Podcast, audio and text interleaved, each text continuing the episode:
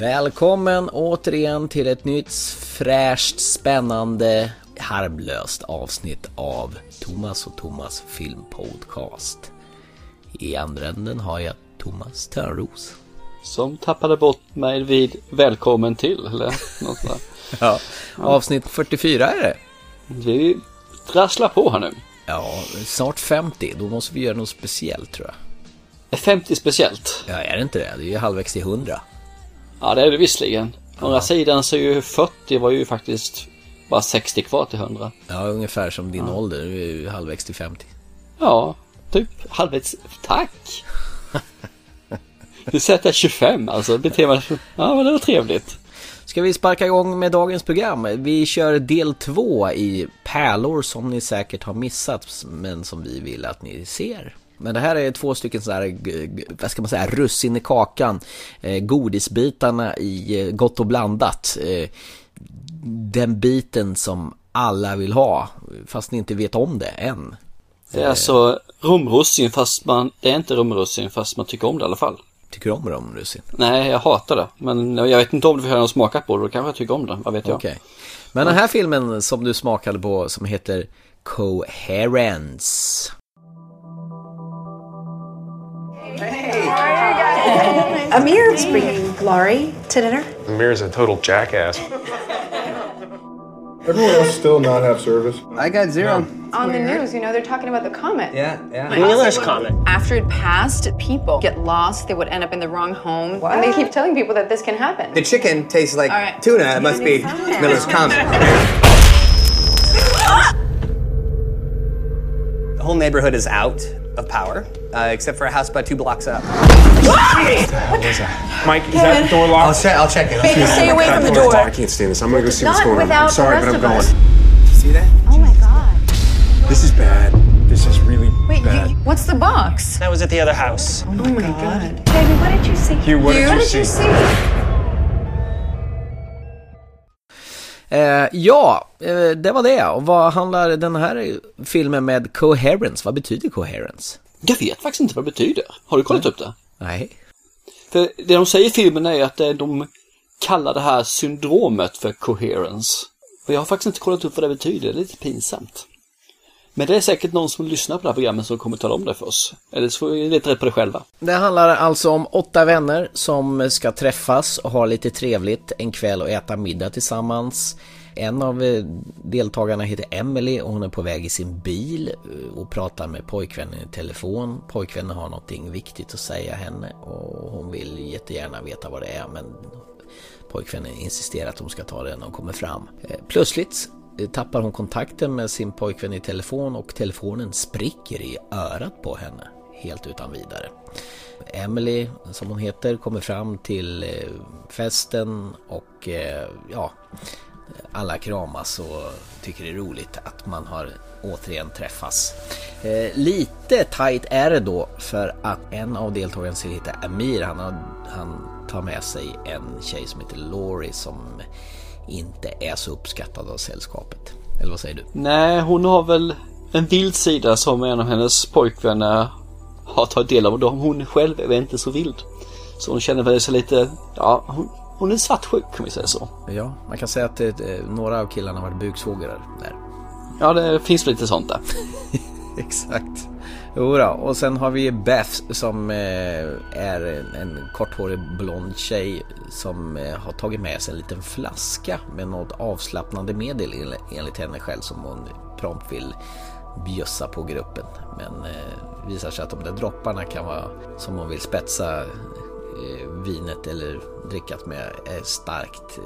Det är lite giftigt om man tar det för stor dos. Men det ska vara ganska stor dos där. När de diskuterar det, är ett par flaskor eller sådana saker. Bland annat. Så, ja. Det händer nu på den här kvällen när de sitter och har middag tillsammans att någon slags komet är på väg och far förbi både en och två gånger. Och den här kometen har varit förbi för många, många herrans år sedan och det verkar som, om man ska tro de gamla skrönorna, att folk börjar bete sig märkligt när den här kometen drar förbi. Jag vill framförallt en historia där i Finland som eh, fastnat på min hjärna i alla fall. Mm, vad tänkte du på då? Jo, det var väl att det var väl en kvinna som hade sagt att det här är inte min man. Och polisen frågar varför det inte var hennes man så säger hon det är för att jag mördade min man igår kväll. Så det här kan alltså inte vara min man. Creepy. Lite, ja, visst creepy. Det ska vara lite skräckis här ju. Nej men så, så finns det andra historier också. Nu kommer jag inte ihåg men det finns då även hundra år tillbaka och sådana här saker när de har varit tillbaka. De här har gått nära jorden. Det är väl det ju närmare jorden den kommer desto konstigare fenomen blir det. Ja men de har väl trevligt här kring middagsbordet och plötsligt så går strömmen i hela kvarteret. Så två av de här killarna de beger sig, Hugh bland annat och eh, en till då, eh, beger sig iväg till det enda hus som verkar ha ström överhuvudtaget. Som antar väl att de har någon slags generator i huset som kan driva strömmen på egen hand. Eh, för Hugh har en brorsa som han har, är absolut tvungen att ha tag i. För brodern är väl någon slags hobbyfysiker av något slag va? Ja, något sånt där. Han eh, ska visst vara riktigt bright. Yes, och eh, han säger att händer någonting konstigt under kvällen då måste du ringa mig. Så och Hugh insisterar att han ska gå över till huset som lyser där borta och låna en telefon. Tar med sig en kompis, är borta en stund och kommer tillbaka med en låda under armen. Och eh, då bråkar de lite grann där och det är väl Amir och Hugh som går iväg och de bråkar men ah, varför de tog med sig den där lådan men förr eller senare så öppnar de den i alla fall och där i lådan så hittar man dels ett pingisracket och bilder på alla dessa åtta festdeltagare med en siffra skriven på baksidan. Och det här sätter ju myror i huvudet på henne. Vem det är som har lagt bilder på dem i en låda och skrivit siffror. Och för göra saker ännu mer eh, konfunderade så är en av bilderna tagen den kvällen. Under det här tillfället. I samma hus, samma, mer eller mindre samma tillfälle för han har trö- tröjan på sig som han köpte bara någon dag innan. Så någon har tagit kort på honom och han tittar in i kameran och han vet inte om att någon har fotograferat honom. Och det här blir bara märkligare och märkligare ju mer kvällen fortlider. Men vi ska inte avslöja mer om det för då förstör man lite grann hel- hela upplägget för denna krypande fast enkla och ändå så intressanta film tycker jag. Ja, och när man säger enkel film så kan man ju säga så här att budgeten för hela filmen var alltså 50 000 dollar. Det var en ovanligt billig film va? Ovanligt billig film och den spelades in på bara fem stycken nätter. Okej. Eller fem dagar. Snabbt åtgärdat. Ja. Så att, eh, och sen kan man säga så att dialogen som de har där är mer eller mindre improviserad i stort sett hela tiden. Så det är, det är en lite speciell film. Ja, det är det absolut. Eh, tycker ändå att de lyckas fånga intresset ganska snabbt. De har ju filmat den på, på, som, med väldigt korta, korta segment. Det tonar väldigt ofta ner till svart och sen kommer en ny scen. Och kameran den går lite så här intimt emellan de som sitter vid det här middagsbordet. Så att man nästan ska känna sig delaktig i middagen. Jag får nästan lite eh, känsla av det här phone booth. Som var ungefär samma sak. En kille som står i en telefonkiosk i en film. Här är de ju i stort sett, man, de är i stort sett hela tiden i det här huset, i det här rummet och en liten stund i ett kök också. Och så har man någon scen där man ser att de är uttittar på meteoriten som dyker upp och när de ska gå till det här huset också då, som är ett par, gator ner. Men det är också allt, alla scenerier de har i stort sett. En väldigt enkel film, men de lyckas fånga intresset väldigt snabbt. Ja, visst gör de. Och det är en sån här film som kräver mycket av filmmakaren.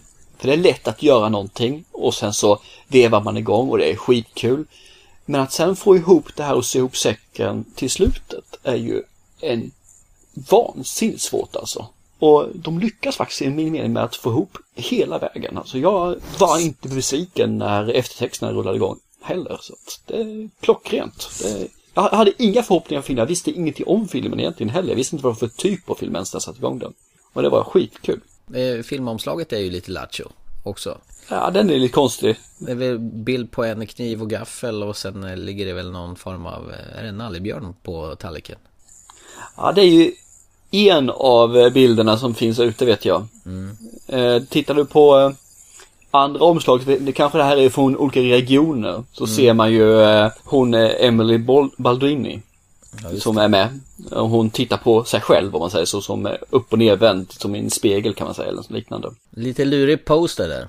Ja, det är ju coherence i upp och ner och rättvänt. Ja, Det är faktiskt coolt tycker jag. Kände du igen någon överhuvudtaget från den här samben som spelade? Eller var det bara okända ansikten för dig? Jag kände igen någon där. Det var ju faktiskt en som du nämnde ju. Som är ju han i Buffy Vampire. Han kände jag faktiskt inte igen. Nicholas Brandon. Ja, precis. Men däremot så hade jag ju en eh, som jag faktiskt när jag tänkte efter var ju Maury Sterling som är med. Men jag hade bara, men det är liksom ingenting sådär som jag visste vem det var så sätt, men jag vet att han är med i Kung Fu Panda 2. Ja men han, eh, vadå, han hörs väl bara där då? antar jag? Ja, precis, men jag bara känner namnet så att eh. Så det är faktiskt allt jag kände igen så sett. Jag har missat någon som jag borde ha känt igen. Nej, jag vet inte. Men jag fastnar lite för Emily Baldoni, hon som har en av de ledande rollerna faktiskt. Hon, hon är ju faktiskt riktigt bra. Har du sett henne i något annat? Nej, jag, jag har ju inte det. Så att eh, jag får väl börja forska vad man kan se henne något mer för att eh, hon var ju väldigt duktig. Jag tror bara hon är med i tv-serier. Hon har varit med i Mad Men vet jag. Jaha, hon är en sån tjej. Hon är en tv-serietjej. Ja. Så hon har tagit steget in nu i filmvärlden då. Men hon som spelar Laurie tyckte jag kände igen. Hon som var lite sådär mansslukerska. Eh, Off the record och med i alla Pirates of Caribbean-filmerna. Jaha, Alla tre första. ha, det var ju trevligt. Men eh, det är, en, det är en riktigt bra ensemble alltså. Jag tror att de vinner på, det var väl kanske en del av att filmen var så billig att göra för att det var relativt okända skådisar. Men de känns genuint äkta allihopa. Man skulle kunna tro att det är ett gäng som sätter sig ner vid ett middagsbord och bara samtalar och har det trevligt. Att de, det här är faktiskt folk som har känt varandra länge och väl. Och de har sina små horn i, i sidan till varandra en del. Ja, och sina historier också. Som sagt var, det här, bara att de har ju grejer de gjort tillsammans under många, många år. Och de här som kommer lite nya ju, känner sig lite utanför samtidigt då ju. Lite så här vibbar faktiskt från Tomten är far till alla barnen. Ja, faktiskt. När du säger det så finns det lite sånt där. Jag, inte samma stuk någonstans, men jag förstår vad du menar. Men just den här samlingen med en grupp människor som träffas och ska fira någonting tillsammans. Och du har det här äh, oavslappnade känslan. Bland, bland annat att nu ska vi ha det trevligt. Ja, ja precis. Ja, nej men alltså det här är en spännande film från första bildrutan till den sista. Man blir fångad omedelbart i den här filmen. Jag tror det beror mycket på enkelheten som de har gjort också. Att de har, det är sådana 50 000 dollar, det är ju otroligt lite pengar. Men de har liksom inte försökt göra någonting så här riktigt extravagant utan de har hållit sig till budgeten ramar om man säger så och gjort det de kan göra med det. Så att eh, nej, jag, jag kan inte mer säga att jag föll från första ögonblicket. Så att, eh, Det visar ju återigen att en film behöver inte vara svindyr för att liksom funka. Utan man kan göra en bra film med billiga medel. Och enkla medel. eh, känslan går före pengarna oftast. Eh, Ja, jag kan ju jämföra det som eh, när man spelade dataspel för Sådana här extremt snygga spel med mycket sådana här cutscenes och grejer. Det kunde ju liksom bli sopat matta med någonting så enkelt så, som inte alls såg riktigt bra ut. Ja, det stämmer. Absolut. Vissa sådana här gamla spel håller än idag medan det här som var bra då, eller så här påkostade då, är ingenting. Och där, det kan man ju ta tillbaka bara titta på en film som eh, Avatar. Jag, jag har svårt att se att den faktiskt håller idag. Den höll inte då heller enligt mig, men på något vis är det en sån här film som blir frånsprungen. Vidrig film. Usch. Ja. Usch. Nej, nu pratar vi om någonting annat. Ska vi eh, släppa Coherence? Det kan vi göra. Och, och raska, raska vidare till någonting ännu knepigare än Coherence. Ja, konstigare. Konstigare ja. Det här var ju någonting som du tvingade mig att se. Ja, jag såg ju en trailer på E EMDB och tänkte att det här, det här var konstigt, det här var, det var eh, känslan fick jag liksom, bara, wow, lite Grinchen i det här, hur de figurerna beter sig och är där lite grann. Samtidigt som det fanns lite high-tech eh, stuk, lite Matrix-aktigt, eller inte Matrix men lite åt eh, sci-fi grej i alla fall. Så här. Och Oj. Lite så här, det var den känslan jag fick av, av trailern alltså. Hur ska du trassla ur dig det här höll jag på att säga. Nej, jag kan bara säga så att mycket av det jag fick känslan i trailern var ju, inte- var ju inte överensstämmande med verkligheten alls i filmen. Så att, eh, men det var den känslan jag fick på trailern. Och eh, när man kom dit sen så säger jag fortfarande, Grinchen stämmer fortfarande. Figurerna är over the top, precis som de är i, den, i de karaktärerna där i Grinchen alltså. Sen finns det ju ingen Grinch med här, men just de här karaktärerna, hur de porträtteras, det, det är faktiskt ganska likt tycker jag. Och då pratar vi förstås om The Zero Theorem. What seemed to be the problem? We are dying. No, we're not. Yes, we are. Not, not, not. Zero theorem. All very hush hush. I give him two weeks. Zero must equal 100%. The zero theorem is unprovable. 100%. I think I've got a friend who might be able to help. You're a pretty intense guy. Locked up all alone. So, tell me. How did it all start? You have any idea what the zero theorem's all about? Everything adds up to nothing. Zero equals 93%. What's the point? Exactly, what's the point of anything? We always wanted to feel different. Och du får jättegärna berätta vad den här filmen eh, handlar om. Eh, konstig handling, så kör! Tack så jättemycket. Det här kan bli en utmaning. Eh, vi har en person här som heter Cohen Left. Som är programmerare, eller jag, jag, tror han är programmerare i alla fall. Håller på med data och statistik och vad det nu kan vara för någonting. Han löser problem på något vänster i alla fall. Eh, han är, verkar vara en väldigt bra sådan för han är klar med saker och ting innan han egentligen ska vara klar med det. Samtidigt som han har då har ett litet problem. Han pratar om sig själv jämt i tredje person till exempel. Vi. Ja, alltid vi må, vi behöver gå hem, vi vill göra på det här sättet. Han gör ett önskemål att han vill väl egentligen eh, jobba hemifrån så han inte ska missa ett samtal som han har väntat på i 30 år. Efter många om och men så får han prata med management, den som är högsta bossen och får faktiskt jobba hemifrån. Men då får han också... Damon! Exakt. Och får då ett specialuppdrag som är just the Zero Theorem. Så han ska lösa det här problemet fast han får göra det hemifrån. Och det är väl egentligen det som är den grundläggande storyn här. Vi får vi träffa lite andra karaktärer också här som sagt då. Matt Damon som du har som är då en management. Och som jag har nämnt tidigare för dig här det är hans bästa prestation på många, många år. Du sa det. Han var ju vithårig och har en väldigt snygg eh, zebrarandig kostym som smälter väldigt in i, i fåtöljen som han sitter i. Jajamän. Nej, vi ska inte vara elaka mot honom alls. Vad det- Jo, det ska vi göra. Så fort vi nämner Matt Damon så måste vi säga Matt Damon! Som vanligt alltså. Nej men vi har den här eh, tjejen ju. Eh, Ja! Ja! Som kom, kommer insyltande i eh, sjuksköterskekläder första gången man ser henne. Ja! Vad heter hon? Bainsley heter hon. Bainsley, precis, Bainsley. Hon måste ju spela som någon fransk tjej för hon bryter lite på franska.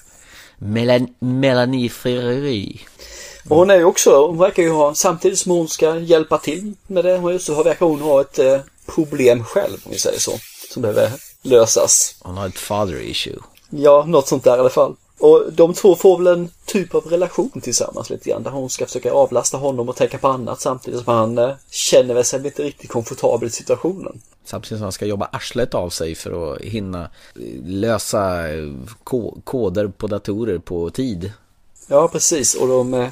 Ja, det går ju inte så bra som sagt för det är ju ett svårt problem det här. Många som har gått in i väggen med att lösa det bekymret och inte lyckats då. Ja, De flesta har väl gått bet på ett par veckor och sen har de blivit knäppa och eh, menar på att han har anlagen till att klara detta. Det som hänt är att han höll väl på att bli lite knäpp också fick jag för mig. Så där kommer ju in en som ska hjälpa honom med eh, att laga grejerna som han lyckas ta sönder. Det är väl en person som heter Luca Hedge som är managements son. Just det, som man kallar, kallar alla för Bob. Japp, även sig själv kallar han Bob. För Det går åt för mycket tankeverksamhet och hjärnkapacitet att lära sig vad folk heter så han kallar alla Bob. Och det är det här det kommer in. Jag menar, vi har den här sjuksköterskan som eh, är verkligen over the top som går in och beställer, eller går in och ska massera honom och ska göra vad som helst som in i en virtuell värld. Och så har vi Bob, Luca Hedge då, som är en hacker och vill bara prata om alla i, i Bob för att han lärt sig ett namn. Det är det här lite jag syftar på att de är over top allihop. Och påminner rätt så mycket om de här personerna som finns i Grinchen-filmen då. Så det är där jag tar det ifrån egentligen. För att komma tillbaka till den delen. Sen har du ju hans, hans chef, närmaste chef, eh, Joby som eh, kommer och eh, besöker honom. Eh, han är ju också jäkla frän. Men Jag vet inte vad man, jag känner igen honom så väl, det är en brittisk skådespelare. David Twellis heter han. Man har ju sett honom överallt men jag kommer ju inte på, jo, Harry Potter tror jag han möjligtvis har varit med i. Bland annat, ja men för tusan det är han ju. Han är ju med i rätt många Harry Potter. Är han en skön skådespelare, vet du vem jag menar? Ja, han är väl Remus Lupin i Harry Potter? Ja, ja precis. Exakt, det stämmer.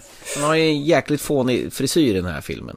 Men han är också over the top. Han säger vid något tillfälle till, till Cohen Leff att eh, om du har märkt som chef så är jag lite galen, men eh, det, ska jag vara. Alla är, alla är galna i den här filmen. Jo, det stämmer väl. Ja. Men inte minst regissören Terry Gilliam som är ju en, en av medlemmarna från Monty Python som brukar göra lite udda filmer, så även denna. Nej, men det, det är fantastiskt. att- Det är, som jag säger, mycket annorlunda karaktärer. Men det, alltså mesta kan vi, ju, ka- kan vi ju tacka huvudrollsinnehavaren Christoph Waltz som vi känner igen från eh, Tarantino-filmerna, både från Inglourious Basterds och nu senast Django Unchained. Han är ju en fantastisk skådis. Ja, han är väldigt trevlig, väldigt trevlig. Sen har vi ju en karaktär till som jag faktiskt vill nämna här och det är ju han har ju ett program som han eh, tar kontakt med som är något psykiatrikerprogram. Ja, ja, psykiater-rommen. Japp, Ja. Dr. Shrinkrom, ja precis. Shrink-rum. Som är Tilda Swinton. Ja, där har du henne igen ja. Det är hon. Yes. Ja, ja, Det är hon. hon. Den androgyna ängeln i Konstantin bland annat. Exakt. Det där jag tycker hon gör en riktigt fin prestation faktiskt i den filmen. Du har någonting för den kvinnan. Ja, jag vet inte, jag tycker om henne. Jag- Hon har någonting som jag, som jag, som jag fastnar för, absolut. Såg du, såg du att Peter Stormare var med också? Ja, men han var en av doktorerna ju, som Ja. eh, skulle säga att han var frisk som en nötkärna. för Cohen han gick dit och sa jag håller på att dö här nu. Vi håller på att dö. Vi håller på att dö.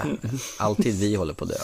Men då blev, fick han förklaring för att ja, det gör du säkert. Alla kommer dö. Man föds man dör. Det är bara frågan om när.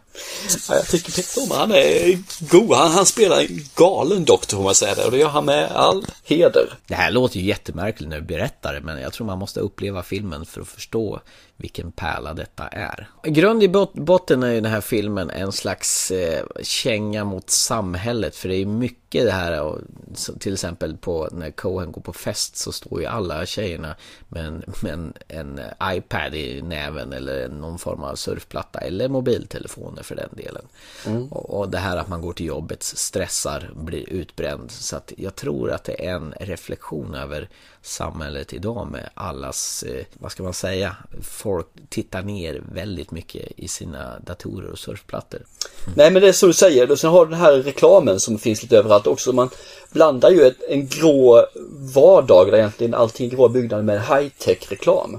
Så, så stora rullande och stora billboards på väggarna som konstant går reklam på. Men samtidigt så är ju väggarna bara vanlig betong och tegel så det är ju ingen high-tech i sig själv. Det är nästan lite nedgånget på något vis. Mm. Ja men det ska ju kännas som en framtid som är nedgången och, och, och förfallen. Jag tycker, men det, det jag menar, jag tycker det är en fantastisk eh, eh, kontrast med att man har den här gråa arbeta med betong och alltihopa. Samtidigt på där så finns den här high-tech fasaden som bara spottar ut så här reklam. Köp detta, gör det här. Ja, men det, det, det här är också en fantastisk film. Och cybersex får väl en hel ny innebörd också här. Ja, man kan ju säga så här att alla de här sakerna som används i filmen som high-tech grejer är ju löjligt enkla. Jag menar, när han programmerar till exempel så har han en fjärrkontroll som han har till en radiostyrd bil som han rycker i spakar fram och tillbaka och det plingar och det kommer ner några rullande kulor och sådana saker. Och när han programmerar så är det små fyrkanter han ska placera i en byggnad så att det ska bli en snyggt. Så, så allting sånt där är ju väldigt tacky. Ja, det är väldigt tacky. Men det är ju meningen också. Ja, och när du snackar om den här cybersexen då har han på sig en förbaskad One Piece med en LED, alltså här kablar som det är en massa lysdioder som bara blinkar och som man kan köpa på Ikea typ. Ja, med en jättestor tomteluva på också. Jajamän, en stor fet äcklig One Piece. Ja. Så, att, så kan man inte se förbi de konstigheterna utan bara ta det som den humor som jag tror att det är. Då har man nog svårt för den här filmen. Väldigt svårt. Men kan man se förbi det och tycka att det är lite småkul och gå ett steg djupare i filmen. Att eh, vad de försöker förmedla och vad egentligen karaktärerna utstrålar. Så tror jag man kan ha stor behållning av den här filmen. Det finns ju en behållning till, så som det behållningen i förra filmen, Coherence, var ju Emily Baldoni, så har du ju här även Melanie Thierry, hon som spelar Bainsley, hon är ju ett riktigt charmtroll. Ja, hon är trevlig. Ja, väldigt trevlig. Liksom, eh, också duktig skådespelerska. Bara rasslar in och sopar ju mattan för eh, våran huvudrollsinnehavare. Så han ändrar ju sitt lilla Enoch-fokus där en stund faktiskt. Nej men eh, vi kan väl egentligen säga att det här är, är ju godis för ögat detta också. Så att det är egentligen mums. Ja, alltså, alltså jag tror det är, en- det, är en smalare film. Man, eh, du måste svälja lite saker och jag tror att det är, det är nog fler som kommer tycka att det här är för konstigt än att det är konstigt bra. Tittar man på den andra filmen som sagt så tror jag att den eh, kan nog fler tycka är enklare att tycka om. Jo, jo i och för sig. Men det är klart, om, om eh, man ska, vad heter det, fundera på vad Terry Gilliams, vad han har gjort tidigare. Så han har ju bland annat gjort Baron Münchhausens äventyr. Han ligger ju bakom det mesta av Monty Python överhuvudtaget. Han har ju gjort den här eh, Dr. Farces, eh, du vet när de sprang in i någon teater när han Head Ledger gick och dog så var det en massa andra som skulle spela hans karaktär och så vidare. Så han, han gör, har ju gjort väldigt skumma filmer den mannen faktiskt. Det har han, absolut. Ja, och det är ju ingenting som är normalt överhuvudtaget. Han gjorde ju Fear and Loathing i Las Vegas bland annat. Och Life of Brian har ju Monty Python med Holy Grail är han pappa till alla de där. Så att eh, karln här har ju någon skruvlös. Det är ju det är en so- sak som är säker. Ja, han är ju säkert ett geni grabben alltså. Då brukar man ju vara så här. Så att, eh, men eh, de är konstiga, absolut. Nu är jag ju en sån där så jag älskar ju de här Life of Brian och Holy Grail. Är ju eh, underbara filmer. Mm, ja men det är det absolut. Vi gillar Terry Gilliam kan man säga. Ja då, absolut. Och han kommer väl köra lite mer framåt också nu. Jo, han ska ju göra en Don Quixote-film faktiskt. The Mm. Man Who Killed Don Quixote. eh, Som de håller på och förbereder. Den här dåren som eh, trodde värdekvarnar var jättar som måste bekämpas. Exakt, så det, det kan ju bli skitkul det. Ja, i, hans eh, varma hand så kan det ju bli något helt unikt så spännande. Känslan att förmedla i filmen, när han förmedlar i filmen här är ju det jag faller för. Faktiskt. Eh, handlingen och allt det här andra. Det är lite, det kommer lite un- som nummer två, nummer tre ibland alltså. Nej, alltså jag skulle vilja backa lite grann också till eh, Christopher Waltz faktiskt. Eh, favoritgrejen med honom det är nog faktiskt Inglourious Basterds.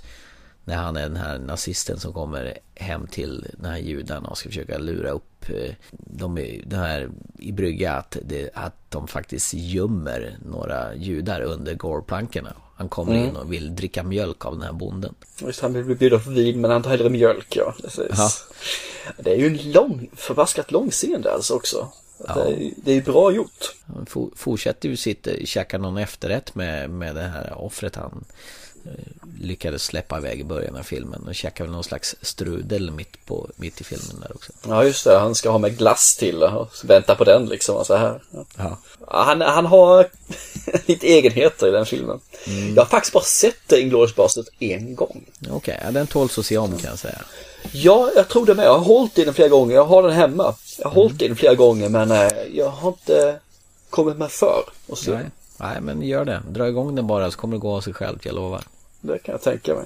Det problemet är att jag har så mycket film jag vill se så att eh, Det vi kan säga mer egentligen om Christopher Waltz är ju att han kom ju i eh, Horrible Bosses 2 också i år. Jaha, ska han vara en av eh, cheferna som blir mördade kanske? Kan ju hoppas på det i sådana fall. Det var ju kul. För första Horrible Bosses är ju riktigt kul. Sen kan vi säga så här att han kom ju 2016 också med en ny Tarzan-film faktiskt.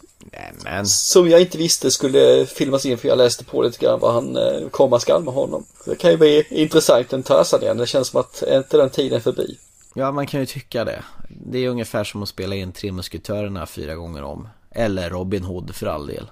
Ja, det kommer ju sånt igen kan jag tänka mig. Så att Ja. Eller eh, Askungen brukar ju också vara väldigt eh, väl inspelad också. Askungen? Ja, ja visst, den finns ju massor. Det är faktiskt en av de sagorna som är filmad flest gånger. Jaha, där ser man. Intressant. I, I olika konstellationer och sam sammanställningar. Eh, har vi något mer att säga om de här filmerna?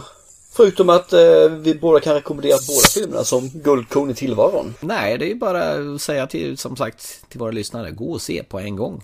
Det, Ja. det är en order.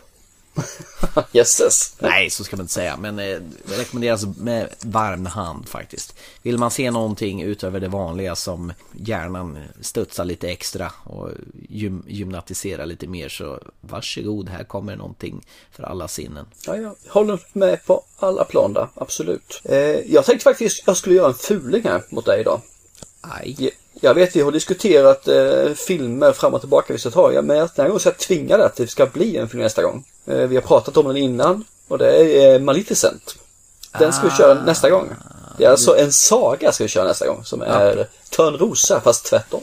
Men det var ju Askungen som hade blivit filmad flest gånger. Ja, men så här ska vi göra Törnrosa istället. Hon är mycket bättre än Askungen. Jaha, just det. Det är den här Disney-filmen med Angelina Jolie du menar. Där hon sticker sig på spinnrocken där. You spin me round, round, baby, right round like a record baby. Så den får du uppdrag att se. Den Till har jag nästa- sett Ja, till nästa program. Då ska du ha sett den. Jag har sett den ihop med mina barn faktiskt. Så jag tänkte de skulle få ge utlåtande från den filmen som eh, till nästa avsnitt också. På så vis, ska de vara med och göra podcast menar du då? Nej, det behöver de inte vara. Jag ska bara ta eh, citat från dem. Okej. Ja men det låter väl eh, bra. Då får jag väl titta på den här med min eh, kära sambo då. Och så kan jag väl ta lite åsikter från hennes mun där också då.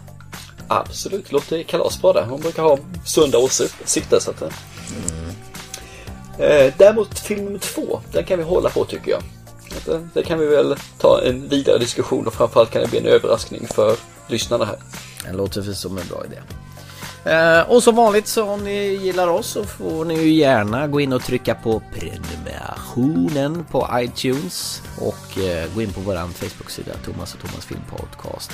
Ni får gärna delta i diskussionerna och eh, föreslå vad vi ska prata om. Har ni förslag på film till nästa program så sätt upp det så kanske det redan kan trilla in som en lyckoträff då. Vi har gjort önskeprogram tidigare och vi kommer fortsätta med det också. Indiana Jones bland annat var ett sådant önskeprogram. Lysande! Ja. Med det så kan vi väl säga god natt och eh, ha det fantastiskt i höstmörkret. Så hörs vi om ett par veckor igen. Absolut. Kör upp, kör upp. Snutt, snutt. Hej då! When you say, when you say,